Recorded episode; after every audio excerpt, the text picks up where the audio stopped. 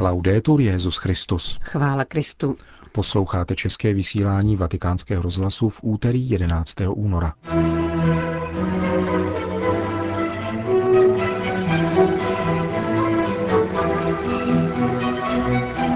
Právě před rokem Benedikt XVI. ohlásil svou rezignaci na Petrův stolec. Přinášíme vám kroniku dní, které následovaly a retrospektivu otce Federika Lombardiho. Od mikrofonu přejí příjemný poslech Jan Glázer a Johana Bronková.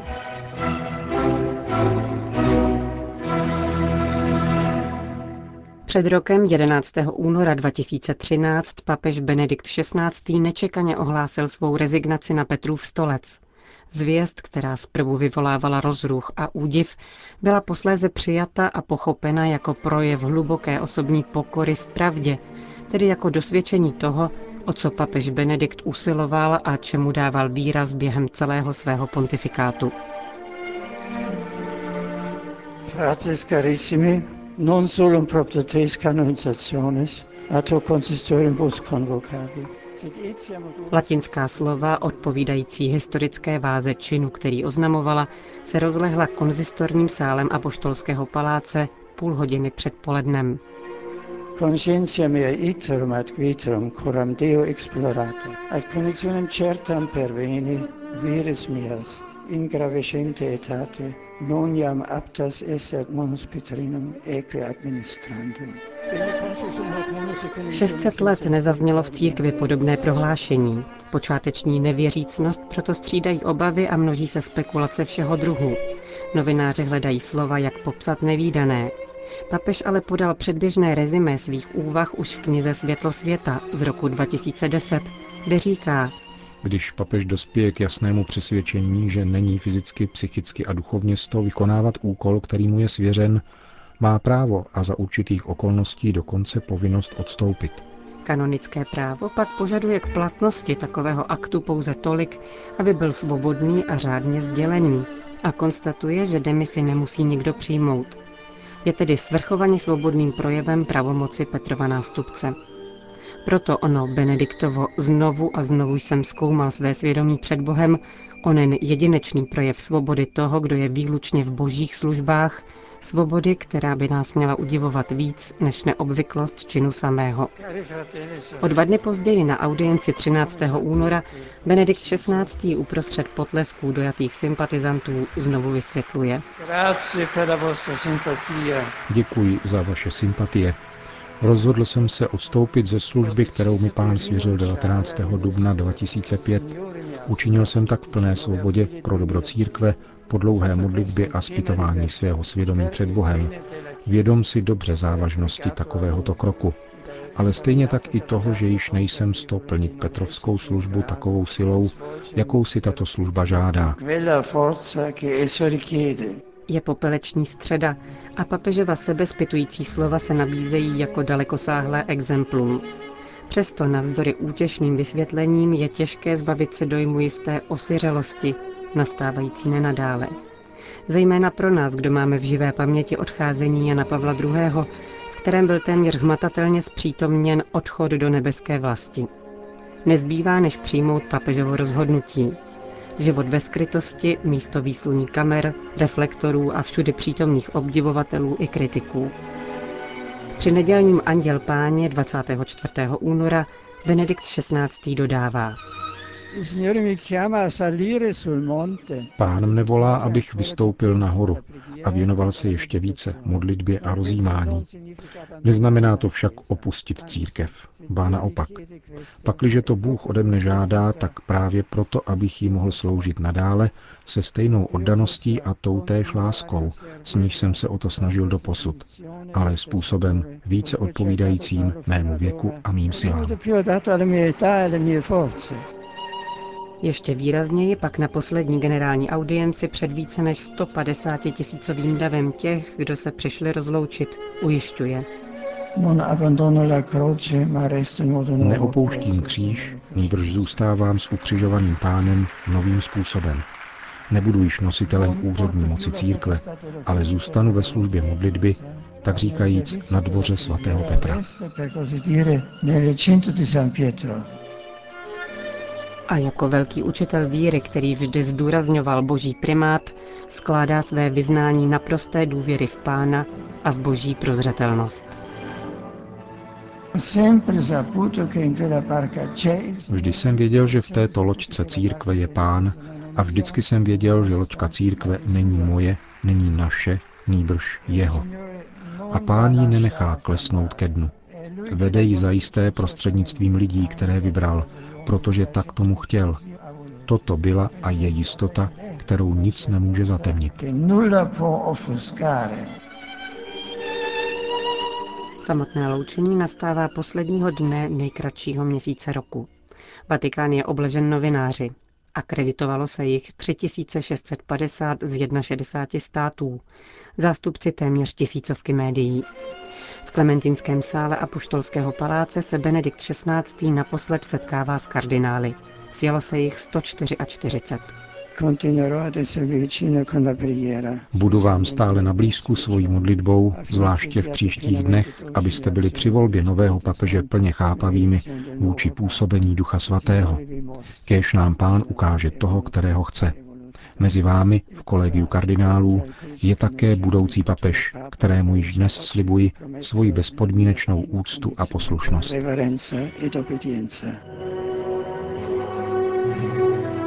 Kolem 17. hodiny se nad Vatikán a Řím vznesl bílý vrtulník a sledovaný statisíci zraků zamířil na jih do Castel Gandolfa. Z balkónku nad Malým náměstím pak zazněla poslední veřejně pronesená slova Benedikta XVI. Jsem prostý poutník, který začíná poslední etapu své pouti na této zemi. Chtěl bych ještě svým srdcem, svou láskou, svou modlitbou, reflexí a všemi svými vnitřními silami pracovat pro společné dobro, dobro církve a lidstva. Cítím, že vaše sympatie mne přitom velmi podporují. Jdeme společně ku předu s pánem pro dobro církve a dobro světa. Srdečné díky. Udělím vám nyní z celého srdce své požehnání. Děkuji a dobrou noc. Grazie a voi tutti.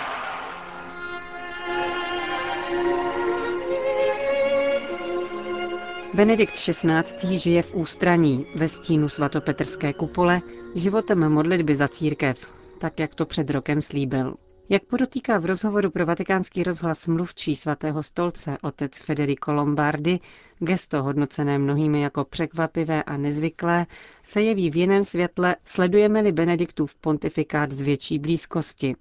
Úvahy nad možností odstoupit najdeme už v rozhovorech Josefa Ratzingra s Petrem Zevaldem.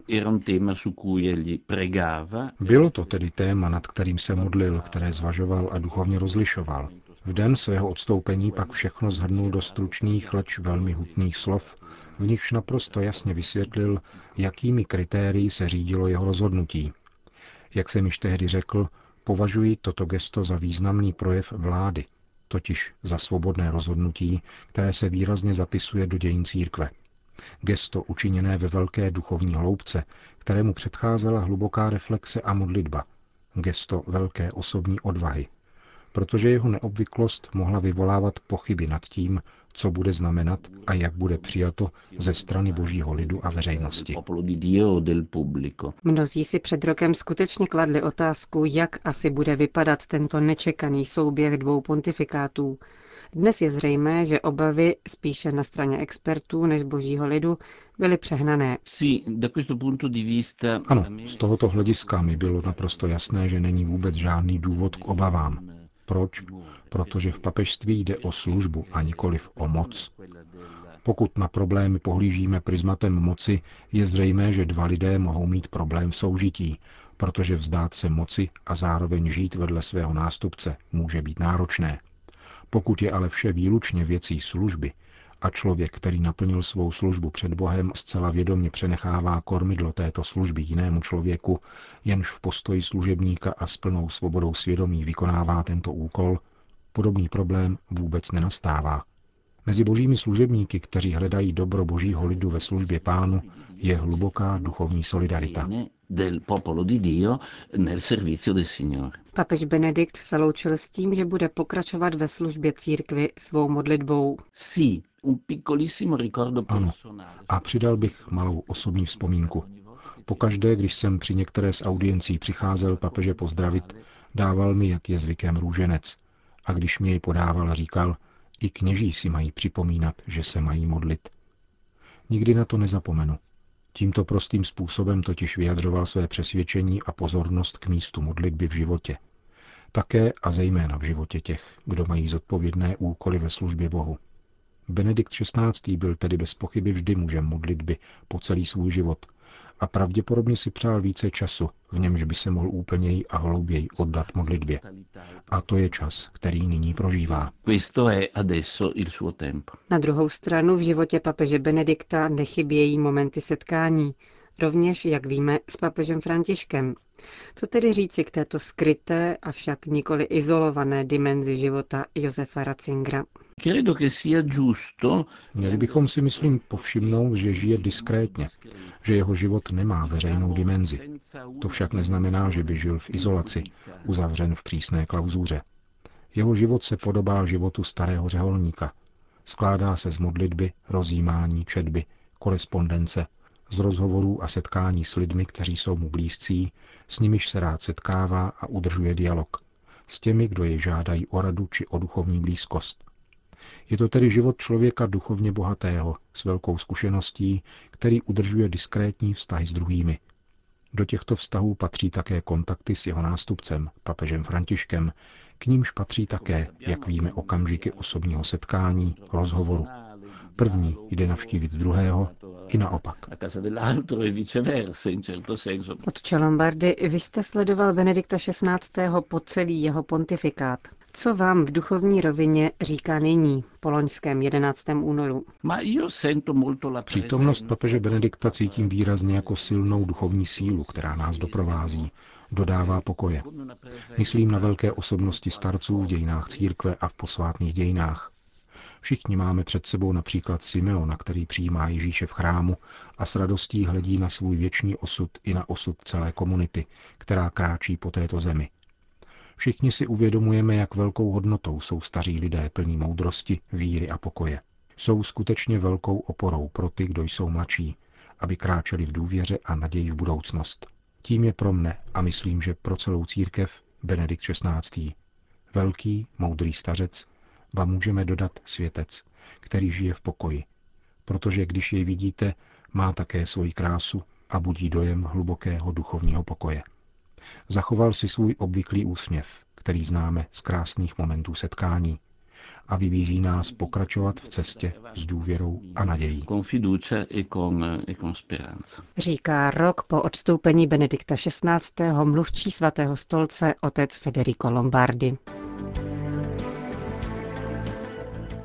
Vatikán. Na dnešek připadá 85. výročí lateránských smluv, kterými se svatému stolci dostalo zpět práv, kterých byl zbaven v roce 1871, kdy byl papežský stát byť bez boje, ale vojensky okupován a připojen k italské republice. Papeži byla tehdy pouze přiznána roční renta a zaručena osobní nedotknutelnost. V roce 1929 došlo k nápravě tohoto bezpráví. Papež uznal italskou republiku, byla mu dána plná moc nad sice okleštěným územím tzv. městského státu Vatikán, ale dostalo se mu právní subjektivity v rámci mezinárodního práva. V roce 1984 byly lateránské smlouvy blíže specifikovány v článku druhém, kde se praví, že Italská republika přiznává katolické církvi plnou svobodu k plnění jejího pastoračního, výchovného a charitativního poslání a dále při evangelizaci a svátostné službě. Církvi je zaručena svoboda organizovat se, veřejně konat náboženský kult, vykonávat učitelský úřad a duchovní službu a rovněž zaručuje její pravomoc v církevní správě.